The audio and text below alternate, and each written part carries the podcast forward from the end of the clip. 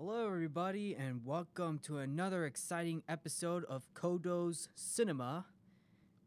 And today we are doing my top 10 favorite fourth installments. And I'm your host, Mark Codo.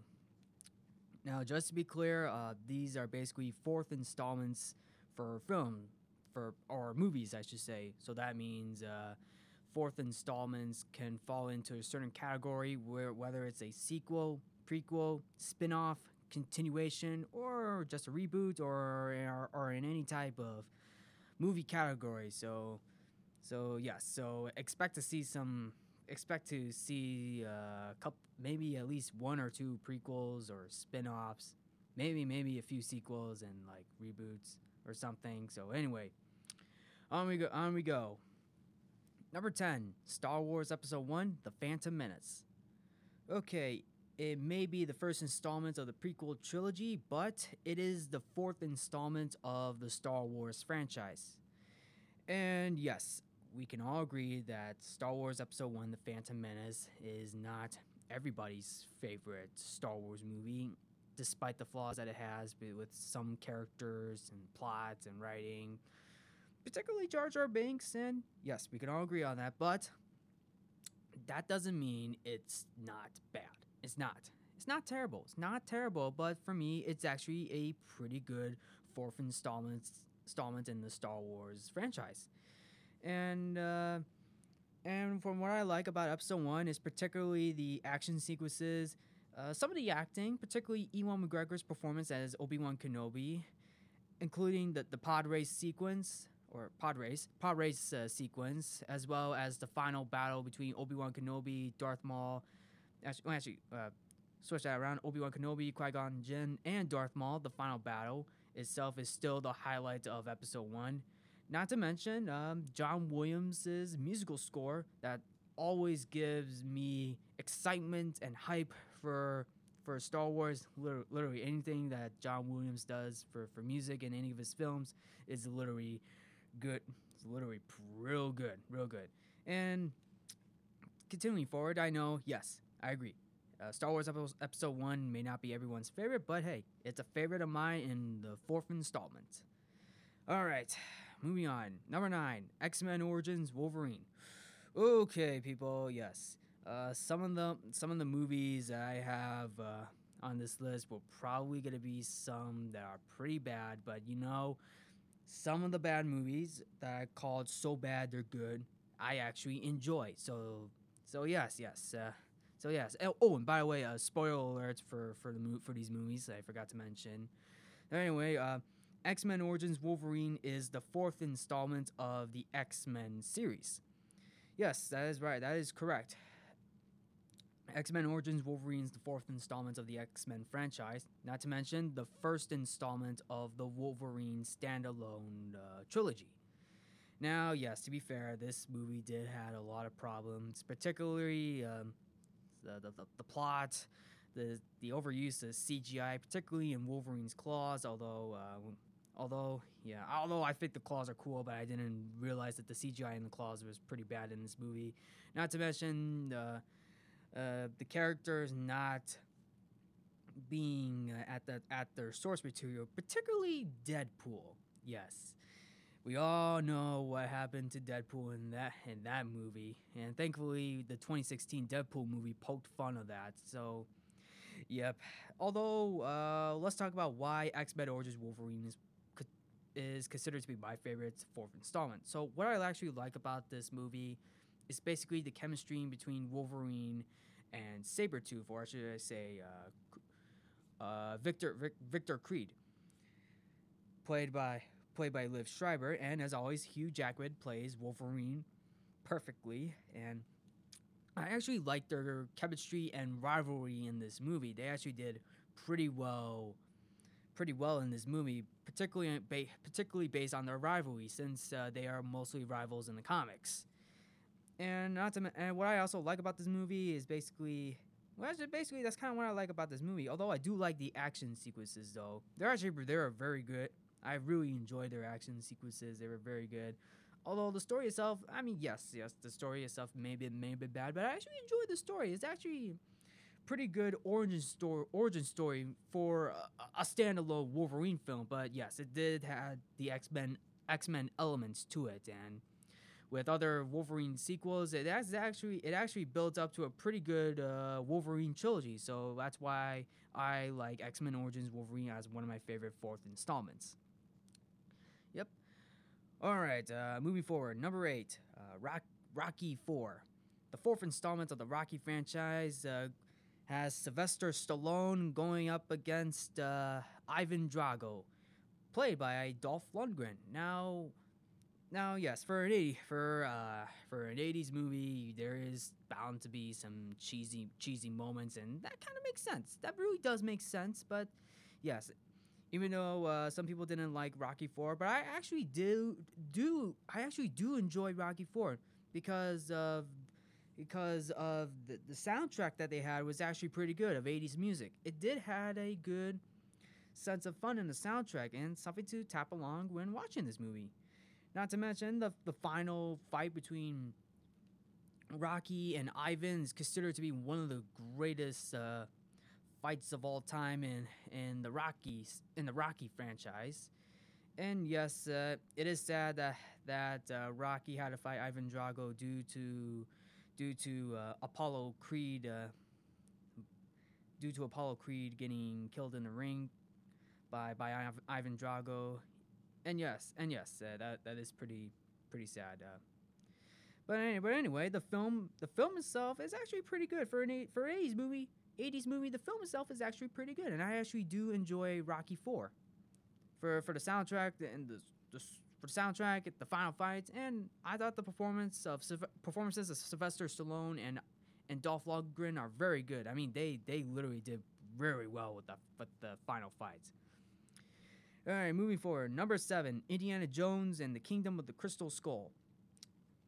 I feel like this movie get gets a lot of hate for um, for for the CGI, and I can understand that. But at the same time, it's actually it's actually a pretty good film, and it, it did get some good reviews. It did get a uh, good score, of seventy seven percent on Rotten Tomatoes, and the reviews were actually pretty pretty good, pretty solid, and and positive, but yes, yes, it did have its flaws, but but uh, but let's let's explain why I like Indiana Jones and the Kingdom of the Crystal Skull. So basically, it is the fourth installment of the Indiana Jones uh, franchise.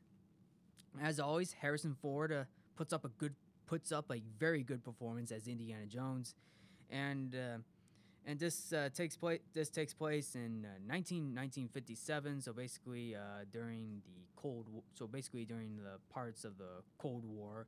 Anyway, um, so basically, this has Indi- Indiana Jones uh, finding, going on an adventure, finding the the crystal skull. And what I actually like about this movie, the action sequences were actually pretty good. I mean, some of them, I think some of them were I think some of them were practical. While yes, like most of them was used was by using visuals, particularly.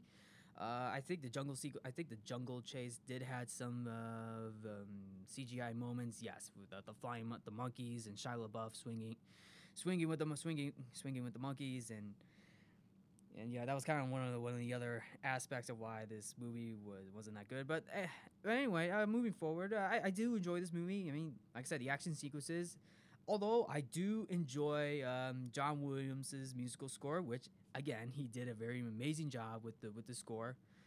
Character characters characters were also interesting, including uh, Karen Allen's return as Miriam Raven- Ravenwood, which is actually pretty, it's actually surprising.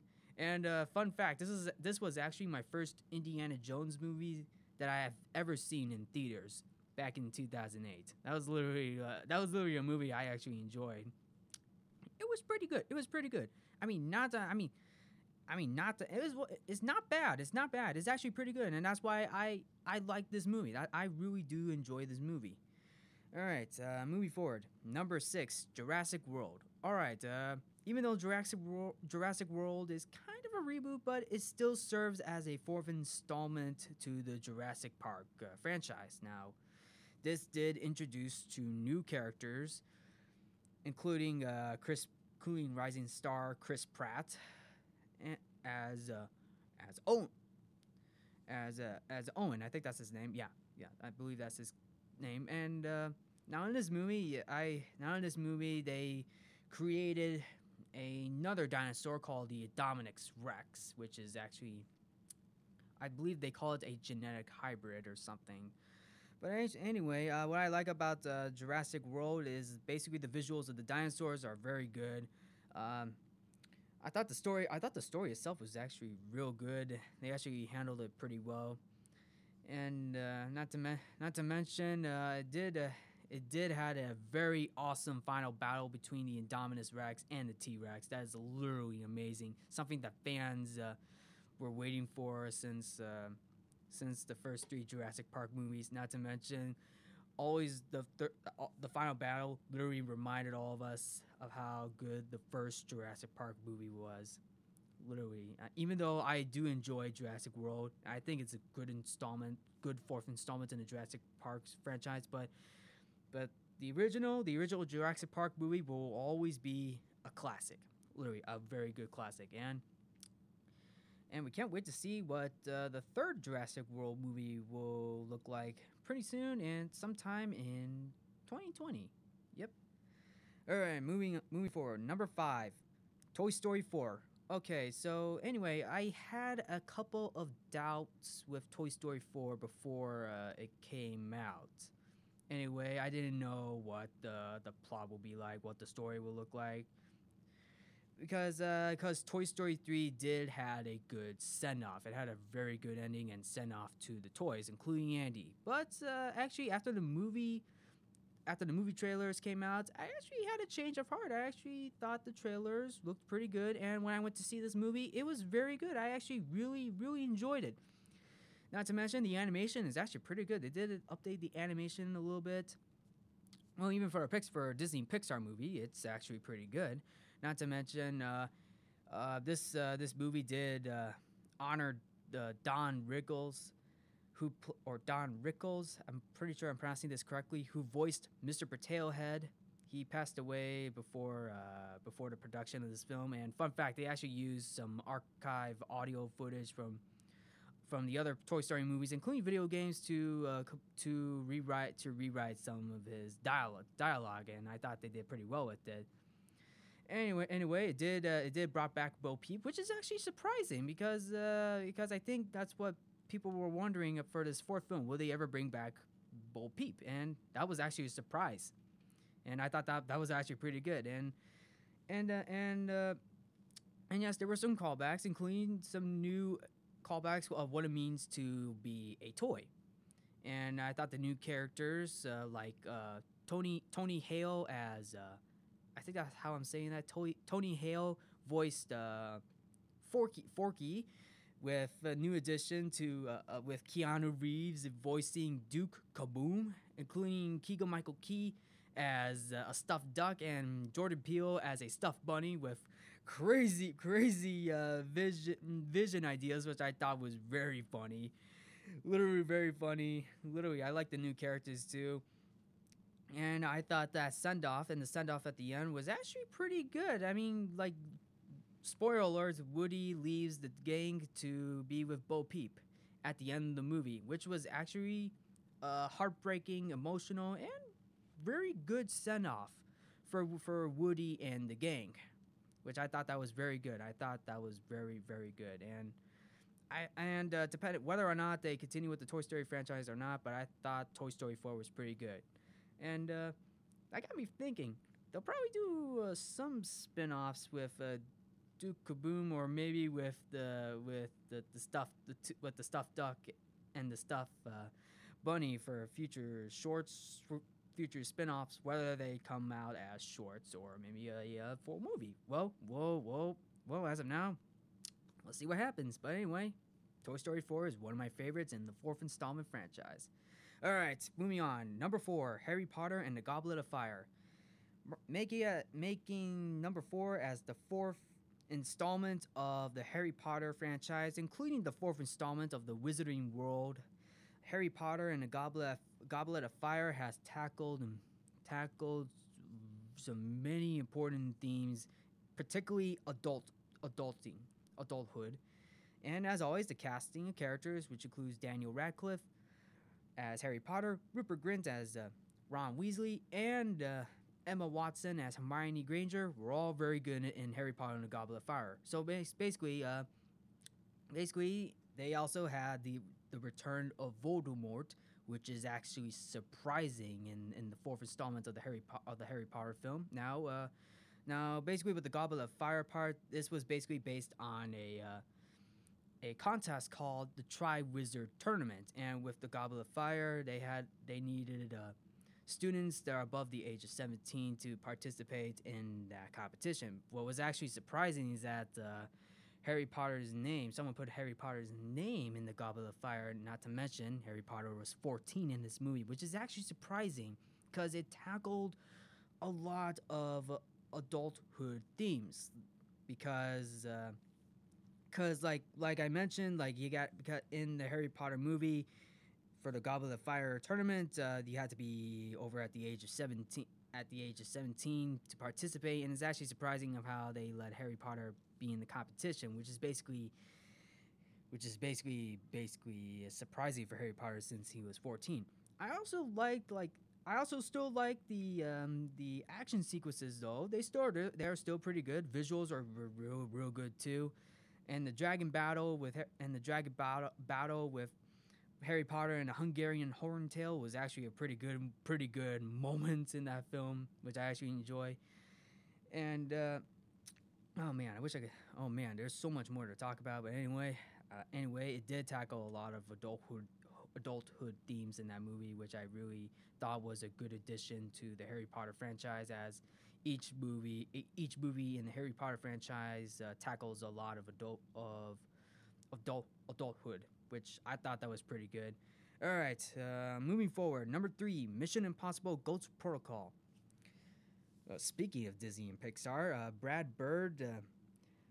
Brad Bird took a break from doing animated movies to directing his first ever live action film, which is Mission Impossible Ghost Protocol. Protocol. Now, I give I I give I, I give Brad Bird points for literally making an awesome an awesome Mission Impossible movie because Mission Impossible Ghost Protocol is considered to be one of the greatest Mission Impossible movies of all time.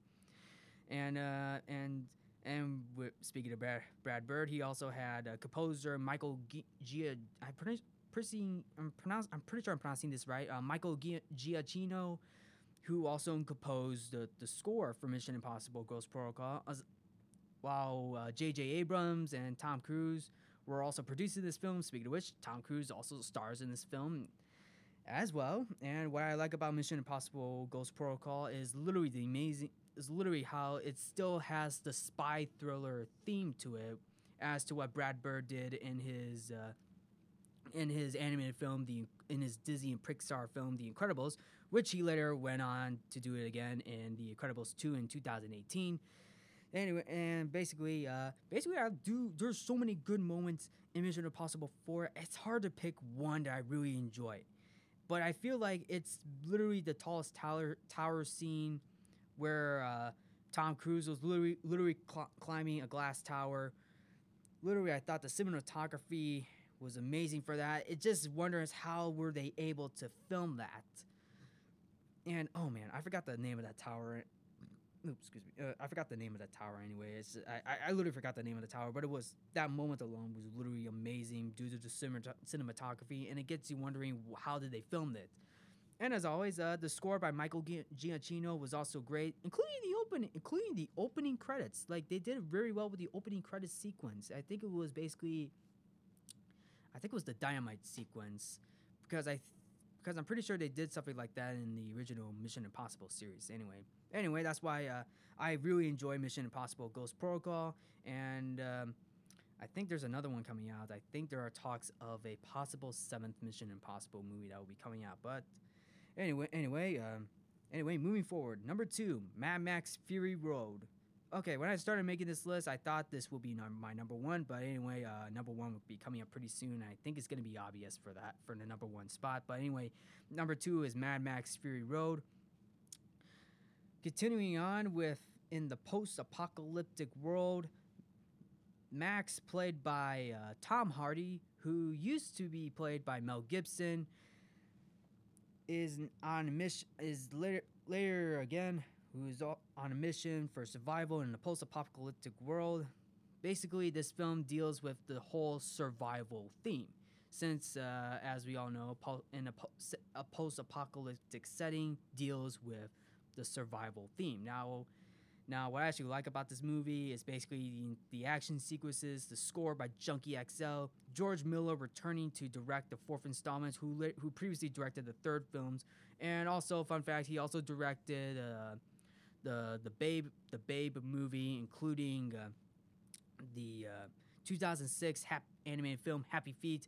Now, now, what I really like about this movie, continuing on, is basically the, the, the great direction by George Miller, er, Miller, including the writing. I thought the score by Junkie XL, aka Tom Hokenberg, was was literally amazing, and and uh, literally, literally the costume design, the makeup, even the cinem- cinematography is excellent. Like literally, it's literally amazing. You can tell like like the movie itself was literally amazing. I I, I can't even describe how, I can't even describe it. I'm literally out of words. Not to mention, uh, uh, basically Max is teamed up with Furiosa, played by Charlize Theron, to um, to go on the survive to be on the survival mission from uh, from the villainous Immortan Joe, played by Hugh Keays-Byrne, who re- who recently played another villain in the first Mad Max film uh, as uh, the motorci- motorcycle gang leader Toe Cutter, and it's actually surprising. I really enjoyed this movie. It's literally an amazing, an action, an amazing action movie. Literally keeps me me on the edge of the seat, including the audience as well. Fun fact: it, it was nominated for 10, 10 Oscars, winning six. That's actually pretty amazing, making it the first Mad Max film winning the Oscar in the Mad Max in the Mad Max franchise. All right, uh, moving forward, uh, number one, Avengers Endgame. I'm pretty sure a lot of you guys saw this coming because taking the top spot on this list is the film that culminated 22, 22 Marvel Cinematic Universe movies since 2008's Iron, Iron Man. That's right, Avengers Endgame. As I mentioned last week about Avengers Infinity War, the story was all over the place. Now, same with Endgame. Now, Endgame picks up where Infinity War left off, which is basically, uh, basically Thanos wiping out half of humanity. And now, and now he is inedible, inedible. And yes, and yes, this sto- this film alone literally takes the time tr- time traveling genre into a whole new level. Literally, what I like about this movie is literally the story itself. They did a very nice job with the story. And the performances, particularly of Robert Downey Jr. as Iron Man, was very was very good. And I thought the other cast members were very good as well as their character as their characters. And uh, the musical score by, by Alan Silvestri was also good too. Joe and Anthony Russo's direction, screenplay, oh man, the visual visuals, lit- literally everything about this movie was literally very good. Especially the final battle. The final battle of Avengers Endgame blew my mind. Literally seeing everybody return, all the characters. Doctor Strange, Spider-Man, the Guardians of the Galaxy, even even uh, even even even the Ravagers, including the Asgard Asgardians. Man, so many characters like re- have returned. So many characters have returned in this movie to face off against the mad Titan Thanos. Literally amazing. Like literally, literally that final battle was literally amazing. Blew my mind away. Literally, is everything amazing. And that's why, um, and that's why Avengers Endgame is considered to be my number one choice for my top ten favorite fourth installments. And uh, and as for Iron Iron Man, we love you three thousand.